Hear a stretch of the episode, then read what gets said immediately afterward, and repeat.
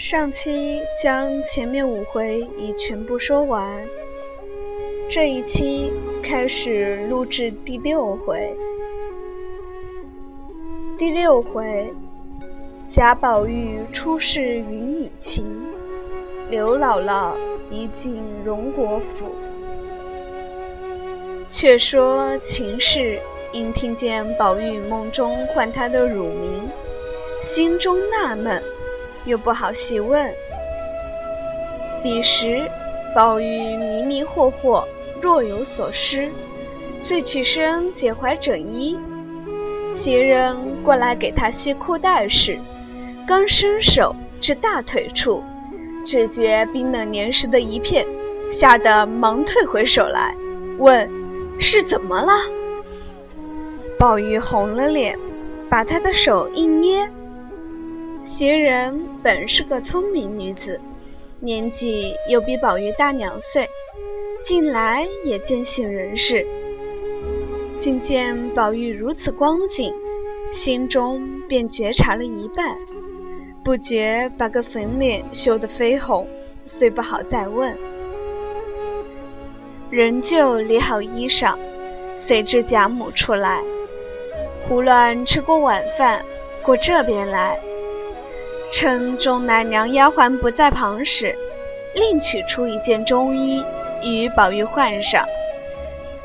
宝玉含羞央告道：“好姐姐，千万别告诉人。”袭人也含着羞，悄悄地笑问道：“你为什么？”说到这里，把眼又往四下里瞧了瞧，才又问道：“那是哪里流出来的？”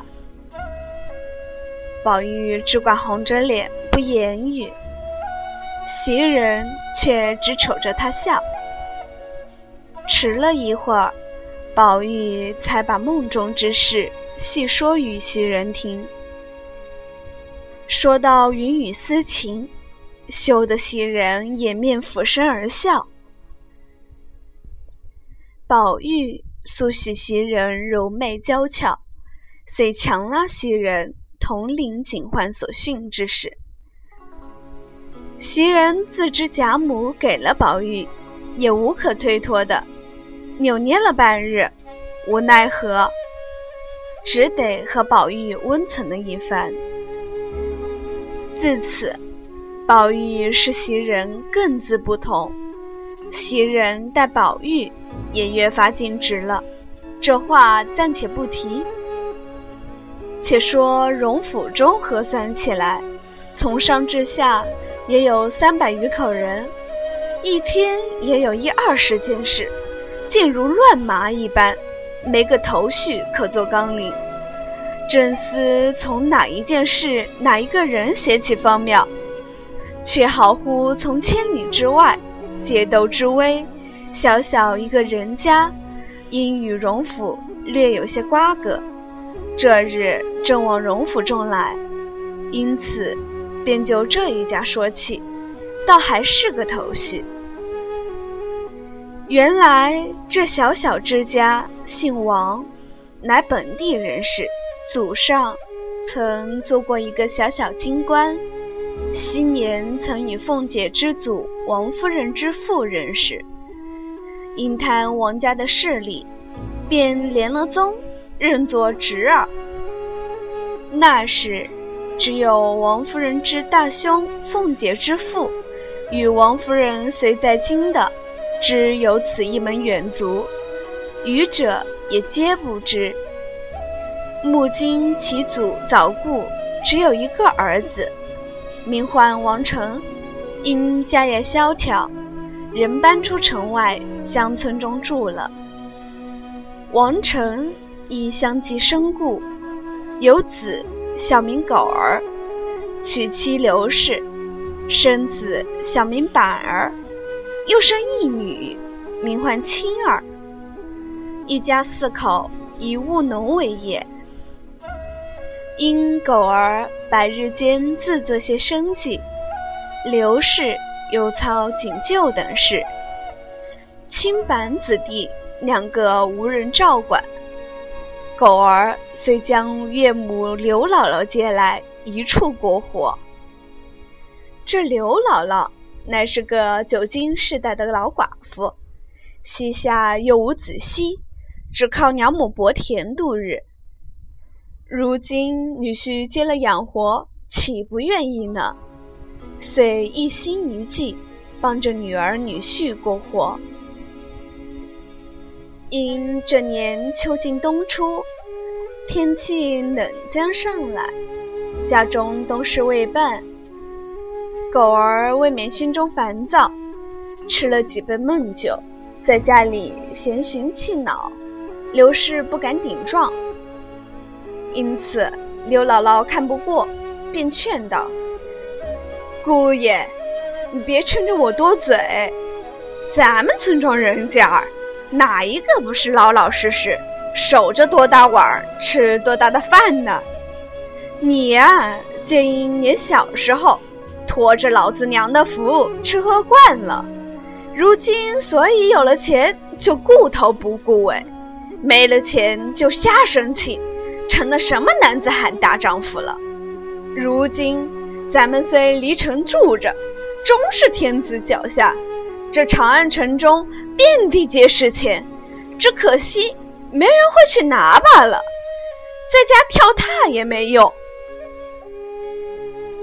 狗儿听了道：“你老只会在炕头上坐着浑说，难道叫我打劫去不成？”刘姥姥说道：“谁叫你去打劫呢？也到底大家想个方法儿才好，不然那银子钱会自己跑到咱们家来不成？”狗儿冷笑道：“哼，有法儿还等到这回子呢？我又没有受税的亲戚，做官的朋友，有什么法子可想的？就有，也只怕他们未必来理我们呢。”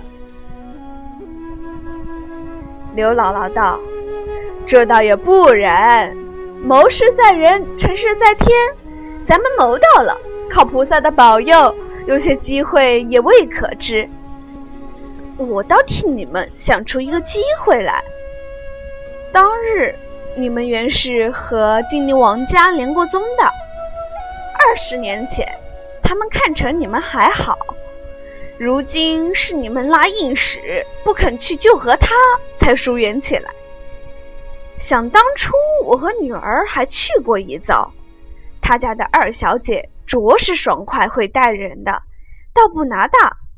如今现是荣国府贾二老爷的夫人，听见他们说啊，如今上了年纪，越发怜贫恤老的了，又爱斋僧布施。如今王府虽升了官儿，只怕二姑太太还认得咱们，你为什么不走动走动？或者他还念旧，有些好处也未可知，只要他发点好心，拔根汗毛，比咱们的腰还壮呢。”刘氏接口道：“你老说得好，你我这样嘴脸，怎么好到他门上去？只怕他那门上人也不肯进去告诉，没的白打嘴现实的。”谁知狗儿利民心重，听如此说，心下便有些活动，又听他妻子这番话，便笑道：“姥姥既这么说，况且当日你又见过这顾太太一次，为什么不你老人家明日就去走一遭，先试试风头去？”刘姥姥道：“哎呦，可是说的了，侯门四海，我是个什么东西？他家人又不认得我，去了也是白跑。”狗儿道：“不妨，我教给你个法儿。你今带了小板儿，先去找陪房周大爷，要见了他就有些意思喽。这周大爷先时和我父亲交过一桩事，我们本极好的。”刘姥姥道：“我也知道，只是许多时日不走动，知道他如今是怎样，这也说不得了。你又是个男人，这么个嘴脸，自然去不得。我们姑娘年轻的媳妇儿，也难卖头卖脚的，倒还是舍着我这副老脸去碰碰，果然有好处，大家也有益。当晚既已定，次日天未明时，刘姥姥便起来梳洗了，又将板儿教了几句话。5、6岁的孩子听见带着他进城逛去，喜欢的无不应承。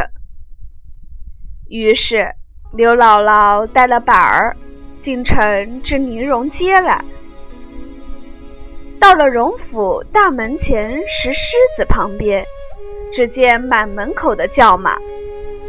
刘姥姥不敢过去，掸掸衣服，又叫了板儿几句话，然后溜到角门前，只见几个挺胸叠肚、指手画脚的人坐在大门上，说东谈西的。刘姥姥只得趁上来问：“太爷们纳福？”众人打量了一会儿，便问：“是哪里来的？”刘姥姥陪笑道：“我找太太的陪房周大爷的，烦哪位太爷替我请他出来。”那些人听了都不理他。半日，方说道：“你远远的，那墙犄角等着，一会儿子他们家里就有人出来。”内中有个年老的说道：“何苦误他的事呢？”因向刘姥姥道：“周大爷往南边去了，他在后一带住着，他们奶奶倒在家呢，你打这边绕着后街门上找就是了。”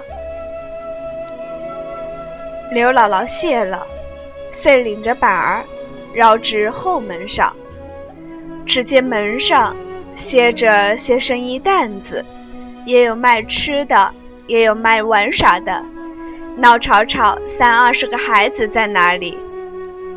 刘姥姥便拉住一个道：“我问哥儿一声，有个周大娘在家吗？”那孩子翻眼瞅着道：“哪个周大娘？我们这里周大娘有几个呢？不知哪一个行当上的？”刘姥姥道：“她是太太的陪房。”那孩子道：“这个容易，你跟了我来。”引着刘姥姥进了后院，到一个院子墙边，指道：“这就是他家。”又叫道：“周大妈，有个老奶奶子找你呢。”